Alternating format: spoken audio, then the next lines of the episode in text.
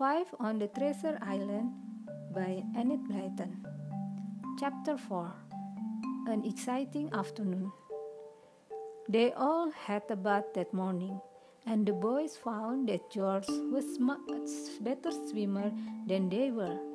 She was very strong and very fast, and she could swim underwater too, holding her breath for ages. You're jolly good, said Julian admiringly. It's a pity Anne isn't bit better. And you'll have to practice your swimming stroke hard, or you'll never be able to swim out as far as we do. They were all very hungry at lunchtime. They went back up the cliff path, hoping there would be lots to eat. And there was cold meat and salad, plum pie and custard, and cheese afterward. How the children tuck in. What are you going to do this afternoon? Asked George's mother. George is going to take us out in a boat to see the wreck on the other side of the island, said Anne. Her aunt looked most surprised. George is going to take you? she said. Why, George? What's come over you? You've never taken a single person before, though I've asked you two dozen of times. George said nothing, but went on eating her plum pie. She hadn't said a word all through the meal. Her father had not appeared at the table, much to the children's relief. Well, George, I must say I'm pleased that you want to try and do what your father said, began her mother again. But George shook her head. I'm not doing it because I've got to, she said. I'm doing it because I want to. I wouldn't have taken anyone to see my wreck not even the Queen of England, if I didn't like them. Her mother laughed. Well, it's a good news that you like your cousin, she said. I hope they like you. Oh, yes, said Anne eagerly, anxious to stick up for her strange cousin. We do like George, and we like T. She was about to say that they liked Timothy too, when she got such a kick on her ankle that she cried out in the pain and the tears come into her eyes. George glared at her. George, why did you kick Anne like that when she was saying nice things about you? cried her mother. Leave the table at once. I won't have such behavior. George left the table without a word. She went out into the garden. She had just taken a piece of bread and cut herself some cheese. It was all left on her plate. The other three st- stared at it in distress. Anne was upset. How could she have been so silly as to forget she mustn't mention Tim? Oh, please, call George back, she said. She didn't mean to kick me. It was an accident. But her aunt was very angry with George. Finish your meal, she said to the others. I expect George will go into the sulk now. Dear, dear, she is such a difficult child. The other didn't mind about George going into the sulk. What they did mind was that George might refuse to take them to see the wreck now. They finished the meal in silence. Their aunt went to see if Uncle Quentin wanted any more pie. He was having his meal in the study by himself. As soon as he had gone out of the room, picked up the bread and cheese from George's plate Anne went out into the garden. The boys didn't scold her. They knew that Aunt Tang would very often run away with her, but she always tried to make up for it afterward.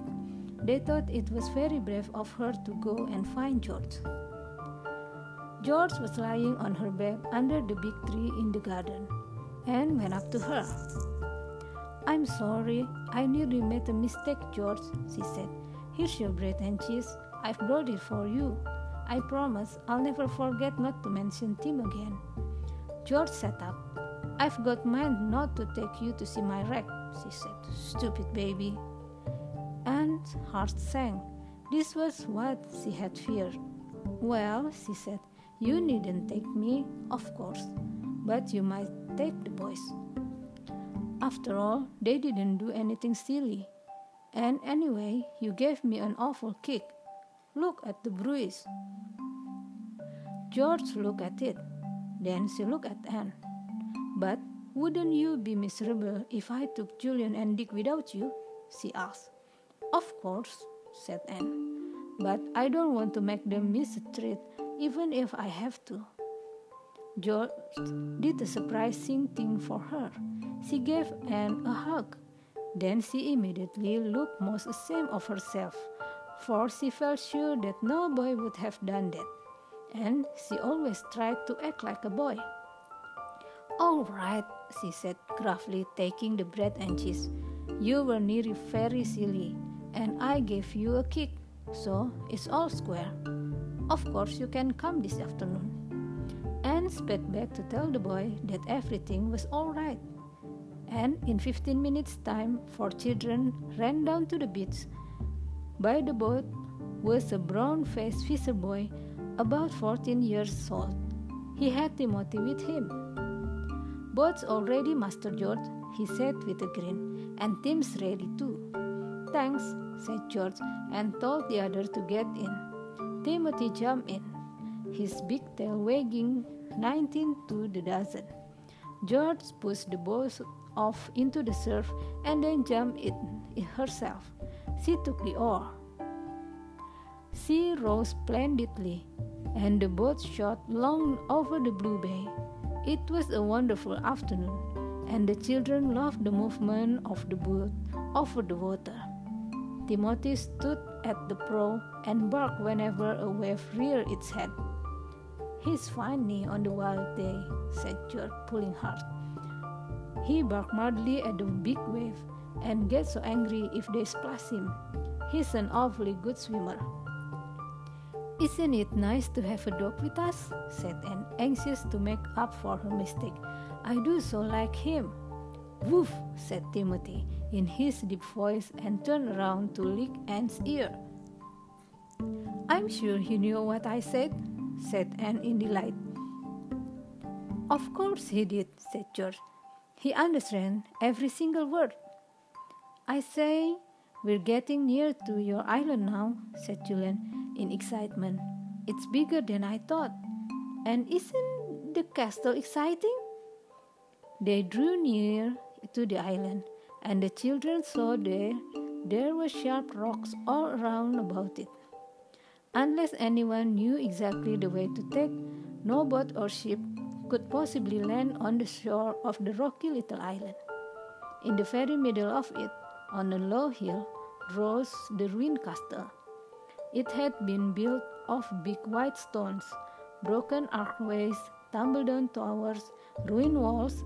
That was all that was left on a once beautiful castle, proud and strong. Now the jackdaws nested in it, and the gulls sat on the topmost stone. It looked awfully mysterious, said Julian. How I'd love to land there and have a look at the castle. Wouldn't it be fun to spend a night or two there? George stopped rowing. Her face lighted up. I say, she said in delight, do you know, I never thought how lovely that would be to spend a night on my island, to be there all alone, the four of us, to get our own meal and pretend we really live there. Wouldn't it be grand? Yes, rather, said Dick, looking longingly at the island. Do you think, do you suppose your mother would let us? I don't know, said George. She might. You could ask her. Can we land there this afternoon? asked Julian. No, not if you want to see the wreck, said George. We've got to get back for tea today, and it will take the, all the time to run around the other side of Kirrin Island and back. Well, I'd like to see the wreck, said Julian, torn between the island and the wreck. Here, let me take the oar for a bit, George. You can do all the rowing. I can, said George, but I quite enjoy lying back in the boat for a chance. Look, I'll just take you by this rocky bit, and then you can take the oar till we come to another awkward piece. Honestly, the rocks around this bay are simply dreadful. George and Julian changed places in the boat. Julian rowed well, but not so strongly as George. The boat sped along rocky smoothly. They went right round the island and saw the castle from the other side. It looked more ruined on the other side that faced the sea.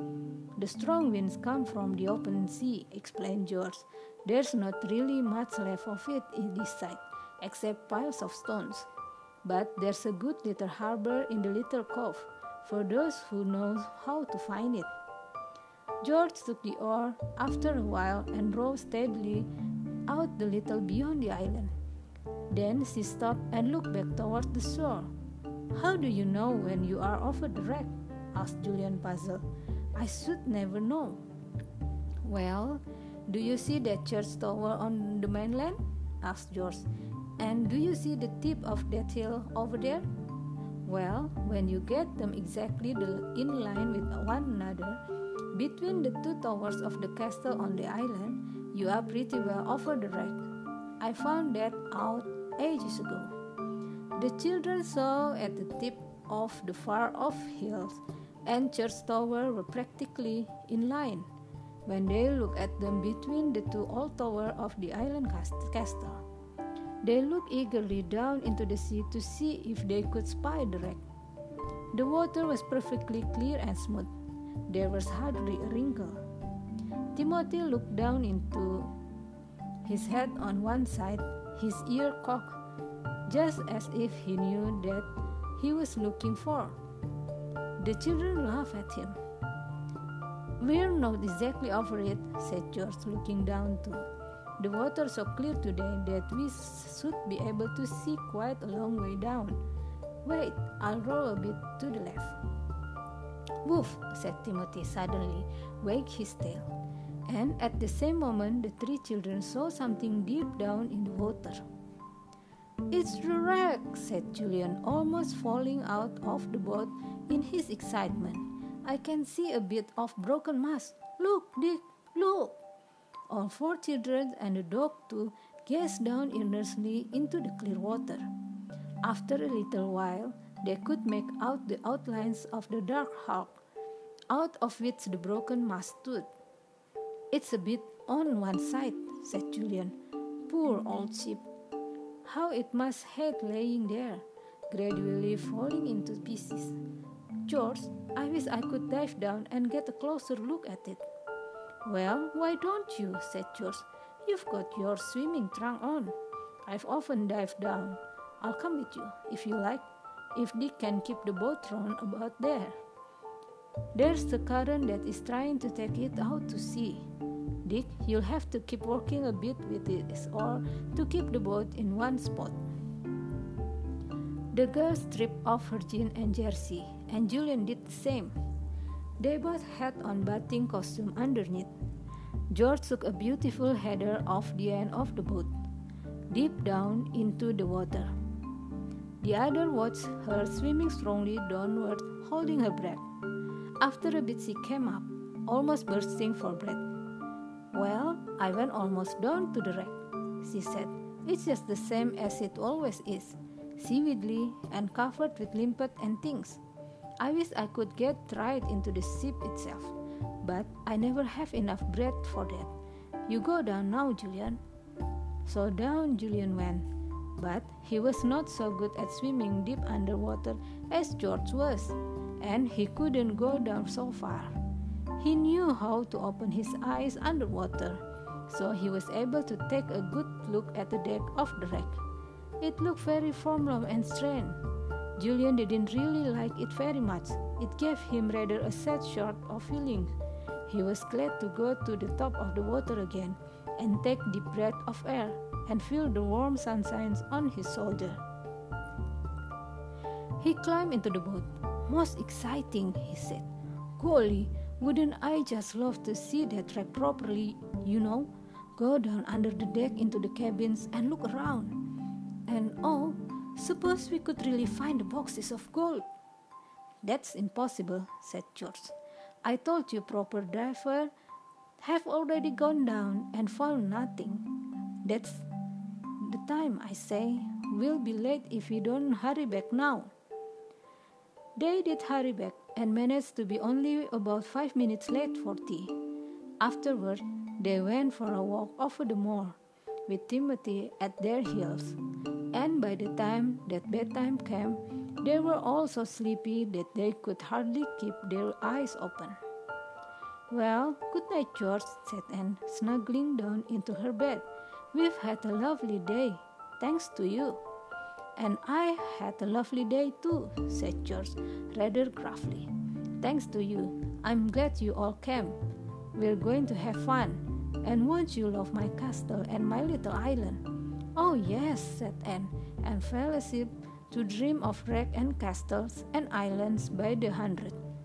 Oh, when would George take them to her little island?